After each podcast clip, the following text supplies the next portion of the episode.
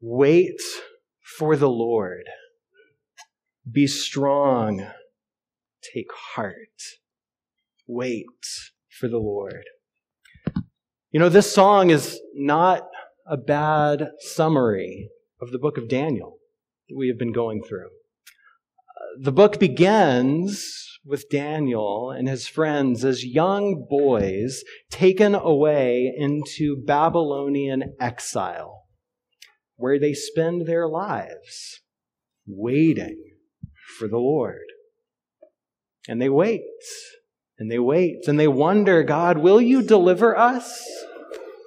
We've talked about this a few times, but the question that hangs over the book of Daniel is is God still king? Does God still reign? Wait for the Lord. His day is near. Wait for the Lord. Be strong. Take heart. This is what Daniel shows us and, and what is proclaimed to us again and again throughout the visions in the book of Daniel. So today we are in Daniel chapter 9.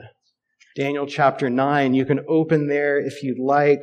Uh, and at this point, uh, Daniel is probably in his 80s. He's probably been in Babylon around 70 years or so. Um, he has been waiting for the Lord for a while. Um, one of the things that God's people do as they wait is return to the story of God and pray and hope of God. If you've been around church for any length of time, uh, two things you've probably been urged to do on a regular basis is read the Bible and pray, right? Read the Bible and pray. I have urged you to regularly read the Bible and pray, right? This is one of the primary ways that we learn to orient ourselves as God's people is to, to regularly immerse ourselves in God's story and respond to that story in prayer. And as we've been making our way through Daniel, we have seen that Daniel is a person of prayer. Daniel himself is a person of prayer. In the most famous story of the whole book, Daniel is sentenced to the lion's den precisely because of his habit of praying to God three times a day. In chapter 9, uh, as we look today, we will see a detailed look at one of Daniel's times of prayer. And what we see is that his words of prayer were a response to the words of Scripture. Daniel himself was a read the Bible and pray kind of guy. So, Daniel chapter 9 is essentially an invitation to read the Bible and pray with Daniel.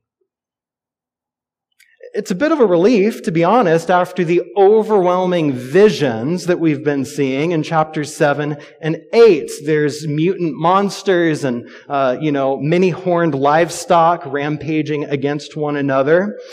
And so finding Daniel sitting down to read the Bible and pray is kind of a relief. But let's not get too comfortable because mid prayer, Daniel is interrupted with an answer that is as confusing as it is clarifying, which we'll read in just a moment. But as we come to read this chapter, I want to remind us to keep our focus on God and God's everlasting kingdom. Uh, just as we have been tempted at times to turn the stories in the first half of the book of Daniel into merely inspirational examples to follow, we can also be tempted to turn the visions in the second half of the book into predictions to decode and calculate. We are tempted to read in these ways because it keeps us at the center right? Uh, what example should I follow? Uh, you know, let's predict what will happen to, to me, to us. But when we put God at the center of our reading, we see that these stories and visions are not merely inspiring examples or calculated predictions, but rather kingdom proclamations about who God is and what God is doing. So, Daniel chapter 9. So we have in other weeks, can I get a couple people who would be willing to read some of the text with me? Mary and Bill raised your hand again. So yeah, let's let's do it over here. Um, I'll I'll bring the mic and we'll get going. Daniel 9. In the first year of Darius, son of Xerxes, a Mede by descent, who was made ruler over the Babylonian kingdom, in the first year of his reign, I, Daniel, understood from the scriptures, according to the word of the Lord given to Jeremiah the prophet, that the desolation of Jerusalem would last 70 years. So I turned to the Lord God and pleaded with him in prayer and petition, in fasting and in sackcloth and ashes. I prayed to the Lord my God and confessed, Lord, the great and awesome God who keeps his covenant of love with those who love him and keep his commandments, we have sinned and done wrong. We've been wicked and have rebelled. We've turned away from your commands and laws. We've not listened to your servants, the prophets, who spoke in your name to our kings, our princes, and our ancestors, and to all the people of the land. Lord, you are righteous, but this day we're covered with shame. The people of Judah and the inhabitants of Jerusalem and all Israel, both near and far, and all the countries where you've scattered us because of our unfaithfulness to you. We and our kings, our princes, and our ancestors are covered with shame, Lord, because we've sinned against you. The Lord our God is merciful and forgiving, even though we've rebelled against him. We have not obeyed the Lord our God or kept the laws he gave us through his servants the prophets. All Israel has transgressed, has transgressed your law and turned away, refusing to obey you. Therefore, the curses and sworn judgments written in the law of Moses, the servant of God, have been poured out on us because we have sinned against you. You have fulfilled the words spoken against us and against our rulers by bringing on us great disaster. Under the whole heaven, nothing has ever been done like what has been done to Jerusalem, just as it is written in the law of Moses. All this disaster has come on us Yet we have not sought the favor of the Lord our God by turning from our sins and giving attention to your truth.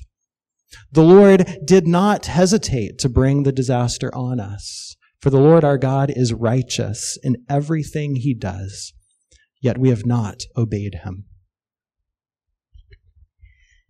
Now, Lord, our God, who brought your people out of Egypt with a mighty hand and who made for yourself a name that endures to this, day, we have sinned.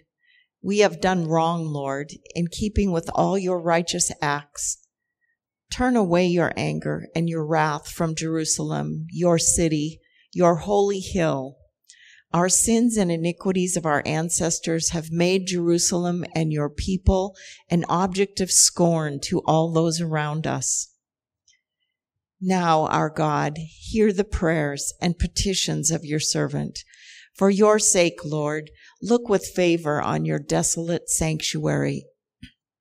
Give ear, our God, and hear. Open your eyes and see the desolation of the city that bears your name we do not make requests of you because we are righteous, but because of your great mercy. Lord, listen. Lord, forgive. Lord, hear and act. For your sake, my God, do not delay, because your city and your people bear your name. While I was speaking and praying, confessing my sin and the sin of my people Israel, and making my request to the Lord my God for his holy hill, while I was still in prayer, Gabriel, the man I had seen in the earlier vision, came to me in swift flight about the time of the evening sacrifice. He instructed me and said to me, Daniel, I've now come to give you insight and understanding. As soon as you began to pray, a word went out which I have come to tell you, for you are highly esteemed. Therefore, consider the word and understand the vision. Seventy sevens are decreed for your people and your holy city to finish transgression to put an end to sin, to atone for wickedness, to bring an everlasting righteousness, to seal up vision and prophecy, and to anoint the most holy place. Know and understand this. From the time the word goes out to restore and rebuild Jerusalem, until the anointed one, the ruler, comes, there will be seven sevens and 62 sevens. It will be rebuilt with streets and a trench, but in times of trouble. After the 62 sevens, the anointed one will be put to death and will have nothing. The people of the ruler who will come will destroy the city and the sanctuary. The end will come like a flood. War will continue until the end, and desolations have been decreed. He will confirm a covenant with many for one seven in the middle of the seven, he will put an end to sacrifice and offering. And at the temple, he will set up an abomination that causes desolation until the end that is decreed is poured out on him. This is the word of God for the people of God. Amen. As we continue, let us pray.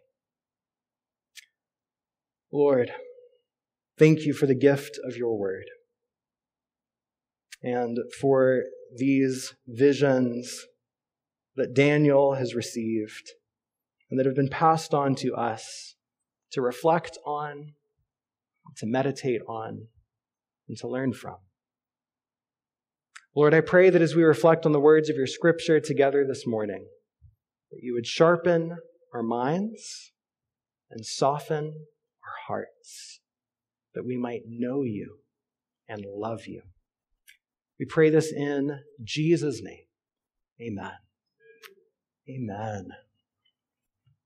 So in Daniel chapter 9, we have Daniel reading scripture, responding in prayer, and then receiving an immediate response reading scripture, responding in prayer, and receiving an answer.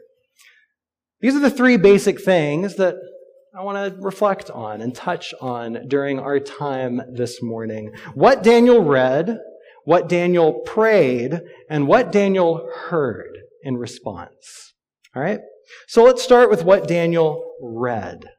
In the opening verses of the chapter, we see Daniel reflecting on a passage of scripture. But before his reading, verse 1 tells us when this happens. It says, in the first year of Darius. Uh, this reminds us of some of the stories earlier in the book of Daniel. Uh, some of these earlier chapters. In chapter 5, we have Belshazzar who is the last king of Babylon. He is the proud king who saw the handwriting on the wall, and that very night was put to death by Darius the Mede. And so the kingdom of the Medes and Persians came charging in like a two horned ram, bringing Babylon to its end. With Babylon's demise, Daniel is reminded of something from Scripture. As verse 2 says, in the first year of his reign, I, Daniel, understood from the Scriptures according to the word the Lord had given to Jeremiah, the prophet. I understood that the desolation of Jerusalem would last 70 years. What part of Jeremiah is Daniel referring to?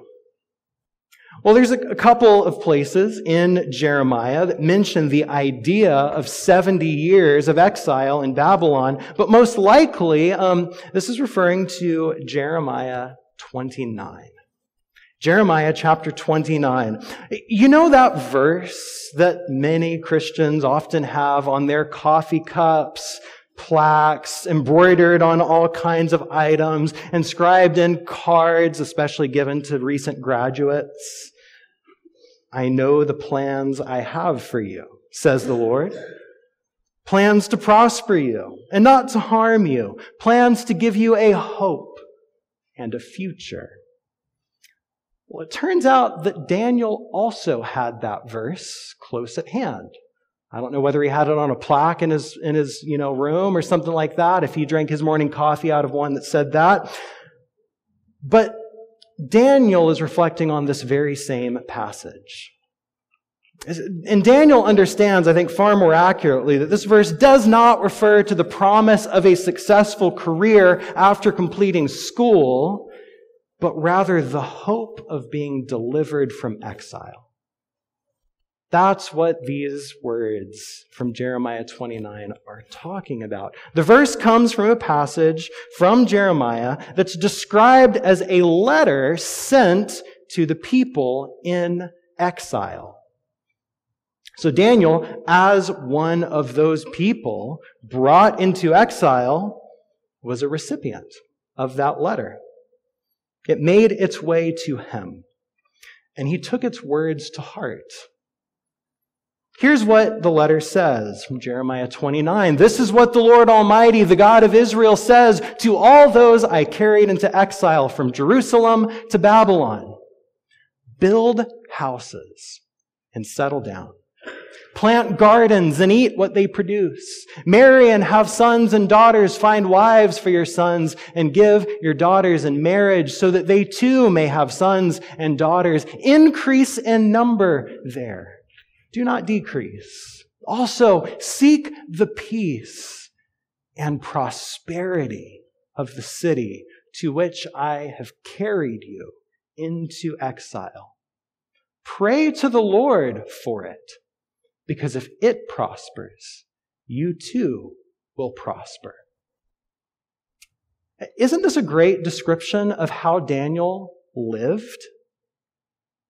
I mean, Daniel was carried off into Babylonian exile as a young boy, and rather than living a life of bitterness and anger, or of defiance and rebellion, Daniel devotes his life to the peace and prosperity of Babylon. He serves the very king who brought him into exile. Daniel is a picture of someone who loves and serves his enemies and all of his neighbors. He wasn't just waiting around to get out of Babylon but rather he learned to love and serve the people and the place where he was, just as Jeremiah had told the exiles to. This is the call on God's people in exile. We too would do well to take these words to heart. But then Jeremiah's letter continues. He goes on to say, This is what the Lord says. When 70 years are completed for Babylon, I will come to you and fulfill my good promise to bring you back to this place. For I know the plans I have for you, says the Lord. Plans to prosper you, not to harm you. Plans to give you hope and a future. Then you will call on me and come and pray to me, and I will listen to you. You will seek me and find me when you seek me with all your heart. I will be found by you, declares the Lord, and will bring you back from captivity. I will gather you from all the nations and places where I have banished you, declares the Lord and will bring you back to the place from which I carried you into exile. So Daniel lived his life in Babylon following Jeremiah's instructions to seek the peace and the prosperity of that place. But Daniel also remembers this part of the letter. About 70 years have passed since Jeremiah has been in Babylon. Darius the Mede has arrived and brought the kingdom of Babylon to its end. And so Daniel is wondering, as he reflects on this passage, is now the time that God is going to bring the exiles back from captivity? Is, has the time come? Right? 70 years. Well, when that time came, Jeremiah's letter said, Then you will call on me and come and pray to me, and I will listen to you. So, what does Daniel do?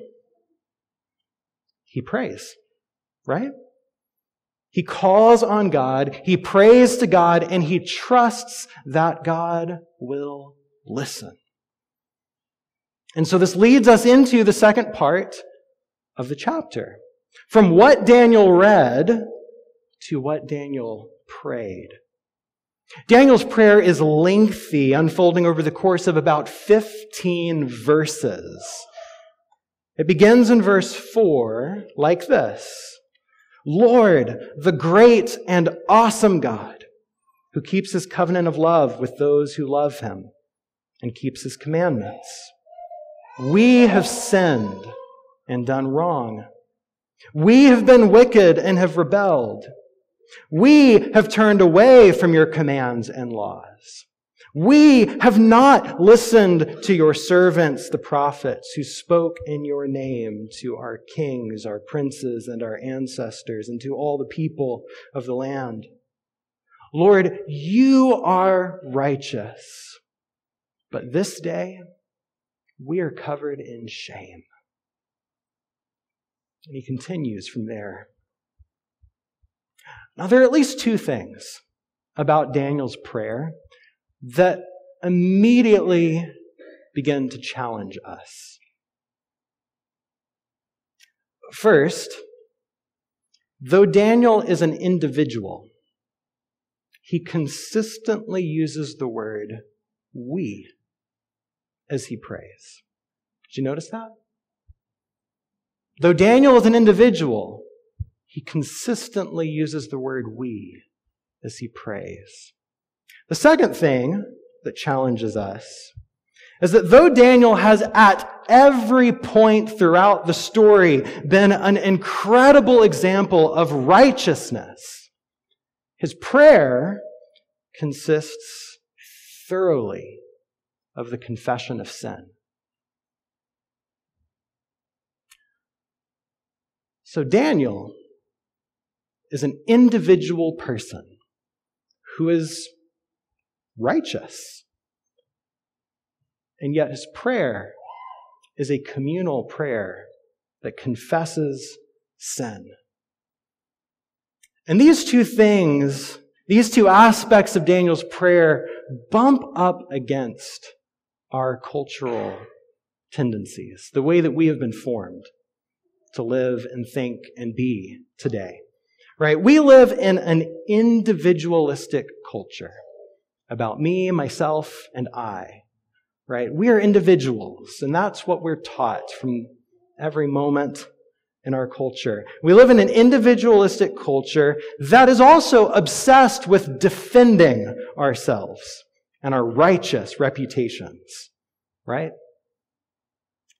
But Daniel shows us that the people of God are meant to be a community that is committed to confessing our sins. Uh, we live in a world of individualistic defense. But Daniel shows us to be a community of confession. This is going to take some relearning for us because we have not learned this.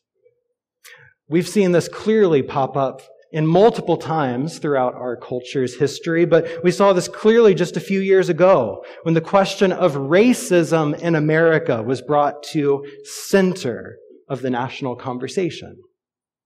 Right at the height of the pandemic as well. right? There were marches, there were speeches. Many people compared it to the civil rights movement of the 1960s.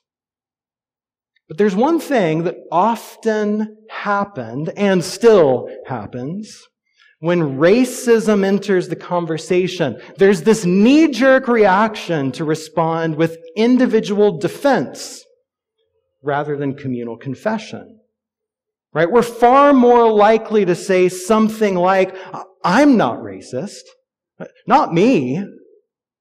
Rather than being willing to say, we have sinned and done wrong.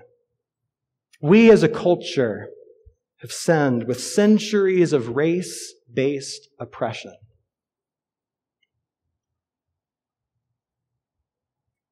There's a good chance, even now, as I bring up this idea of racism that many people in this room, many of us, feel a little uncomfortable, right? Feel a little bit of that tension building up, feel a little on edge.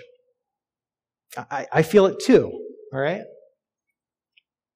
That feeling is a result of being formed by an individualist, defense based culture. Because we've been trained to immediately go, no, not me, to defend ourselves. This is how we've been formed. Rather than being formed by a culture of communal confession. Being willing to name wrong whenever wrong is done, even by us and those in our community as God's people, when we look to Daniel here, we see that we are called not to defend ourselves, but to confess our sins. As one of the commentaries I read this week put it, what distinguishes us from the world is not that we are less wicked, but that by the grace of God we have learned to see our wickedness for what it is and confess it. What sets us apart from the world is not that we're less wicked, but we're willing to see our wickedness for what it is and confess it. It went on to say that the church is the only body on earth, the only community on earth that confesses sin. Where the confession of sin dies out, the church is no longer church. It's the only place in the world where we learn how to confess our sins, admit our wrongs. I want you to hear this. The people of God should be the most ready and willing people on earth to confess our sins. It should be strange for us to try to defend ourselves in our own righteousness. We should be the most prepared people on earth to say, I'm sorry. I repent. Those words should be familiar to our mouths, familiar to our hearts. The kingdom of heaven has come near. Repent and believe. Repentance is our very first response to the reality of God's kingdom. If we're going to be people of God's kingdom, we must be so, so ready at every moment to confess our sins and to repent of our wrongs. Politicians defend themselves to get votes and keep their office. Business leaders defend themselves to get their profits and to keep their stakeholders. Defensiveness is the way of the world, but confession is the way of God's people.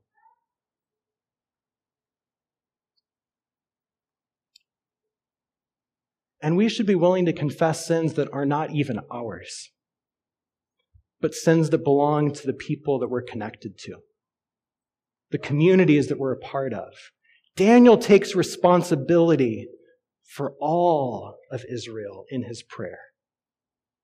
He doesn't say, God, your people have done wrong, but I've stuck it out here. He simply says, We have sinned. We have done wrong. And he leaves it at that. Can we learn to do this? Can we learn to not be individualistically defensive all the time, but instead ready to confess, ready to repent? Though Daniel was a righteous individual, he readily confessed the sins of his community. We should be willing to do the same. Why? Why should we be so willing and able to do this? Well, the answer is found at the end of Daniel's prayer. In verse 18, Daniel prays, We do not make requests of you because we are righteous, but because of your great mercy. We don't make requests of you because we are righteous but because of your great mercy. We can be a people of confession who do not need to defend ourselves because God is a God of mercy. God is a God of mercy. God does not deal with us the way that the world deals with us. He lavishes us with love. He forgives us of our sins. Though God has disciplined his people in exile, his ultimate plan for them is to prosper them, not to harm them, to give them a future and a hope. The goal is not punishment, but restoration. This is God's mercy. He is a God of great mercy. And we see this mercy most clearly in Jesus. The only truly righteous individual to ever live and walk the face of this earth. And yet, when he was put on trial and sentenced to death, Jesus had every right to defend himself in his righteousness. He's the only one who could actually do it, truly. But he didn't. Instead, as Paul says in 2 Corinthians 5, God made him who had no sin to be sin for us, so that in him we might become the righteousness of God. Jesus was a righteous individual, but he died for the sins of the whole world. This is a picture of God's mercy. The merciful God that we pray to, confess to, and follow. As we follow Jesus and trust in God, we have no need to defend ourselves. Rather, like Daniel, we can confess our sins and the sins of our people and trust in God's great mercy. So, this is what Daniel does. He reads the Bible, he responds in prayer, confessing his sins and the sins of his people trusting in God's great mercy. And then he receives an answer. He receives an immediate answer. Verse 21 says, While I was still in prayer, Gabriel, the man I had seen in the earlier vision, came to me in swift flight. Right? Gabriel is this angelic messenger who came to help Daniel understand the vision of the ram and the goat from chapter 8. He comes here to respond to Daniel's prayer about these 70 years. And we'll see this Gabriel messenger again in the Gospel of Luke as he comes to announce the incredible news of John the Baptist and Jesus being born. And I love what Gabriel says here. Look at verse 23. As soon as you began to pray, a word went out, which I have come to tell you, for you are highly esteemed.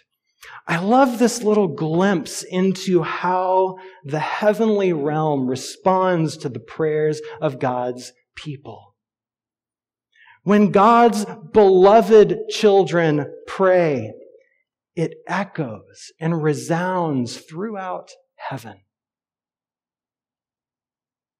God really does hear. And more often than we're aware, God really does respond. And so the moment that Daniel began to pray, a word went out. I believe the same thing is true when we pray, especially when we pray with humility and with a willingness to confess our sins and trust God's mercy. So here's what's going on, right? Daniel has been reflecting on Jeremiah's letter about the 70 years. He's thinking that that time is just about up. And so he pours his heart out in prayer. And then Gabriel comes to offer a response. And Gabriel's response is meant to bring some clarity, but as we read, it's easy to read it as quite confusing, right? Gabriel's response is both discouraging and encouraging. Gabriel's response is both disappointing and also, I believe, very reassuring. In verse 24, Gabriel says, 70 sevens are decreed for your people and your holy city. 70 sevens. And so uh, this is typically understood as, uh, as 70 times seven years. 70 weeks of years is one way of describing it. What's going on here? All right. So you know that time whenever Peter asks Jesus about forgiveness, do you remember that story uh, in Matthew chapter 18? Peter approached Jesus and asks, Lord, how many times must I forgive my brother or sister who sins against me? As many as seven times? And Jesus responds, I tell you, not as many as seven, but 70 times seven. Right?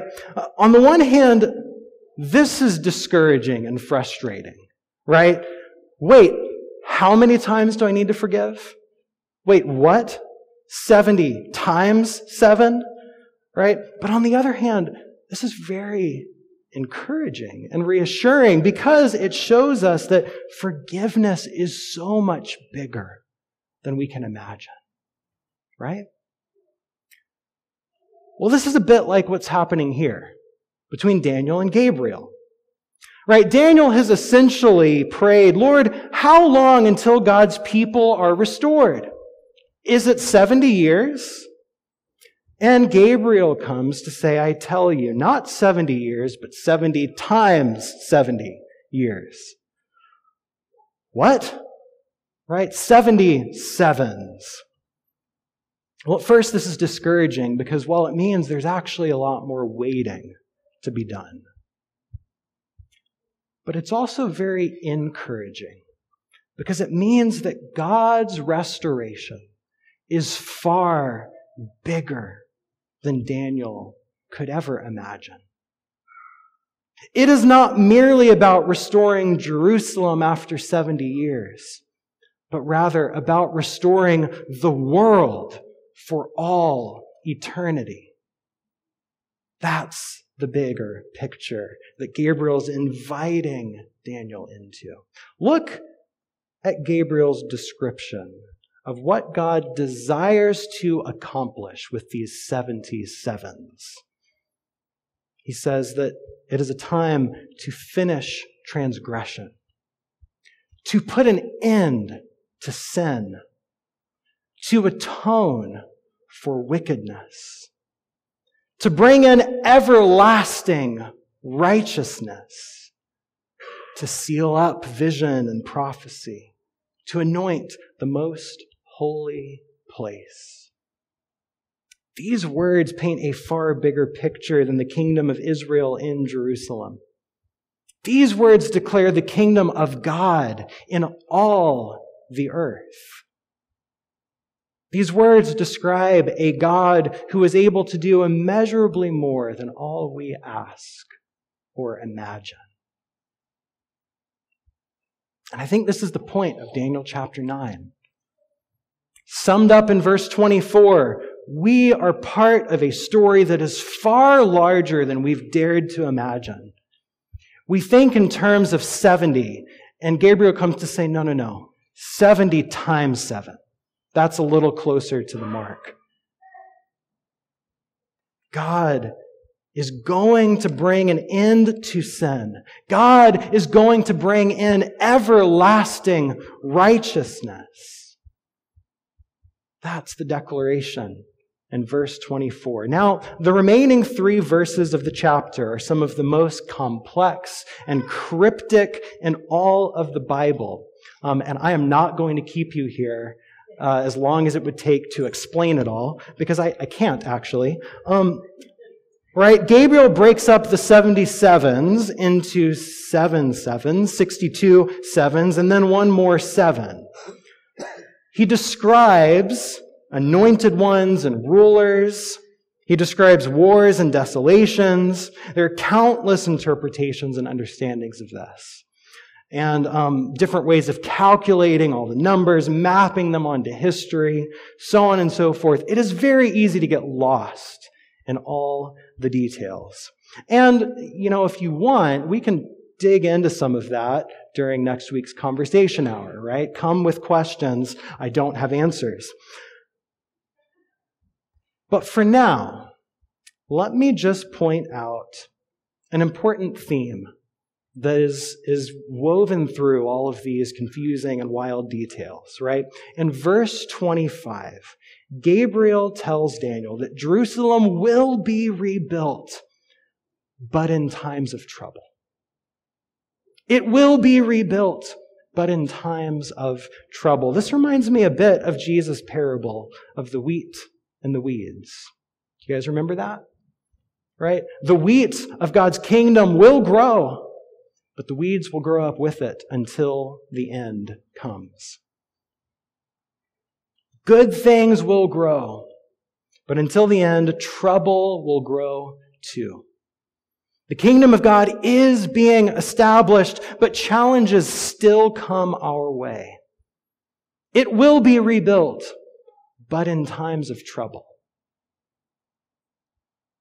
And yet, verses 26 and 27 make it clear that these times of trouble will come to an end. War will continue until the end. Verse 27 describes an enemy who will set up an abomination that causes desolation until the end that is decreed is poured out on him.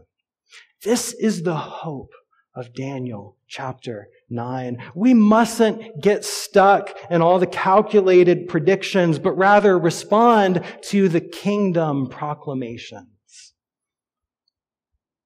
God is going to bring an end to sin.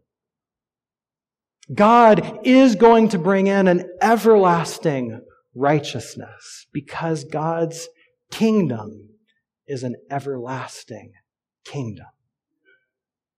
In the meantime, like Daniel, we should be a people who pray, confess our sins, trust in God's great mercy. May it be so. Amen.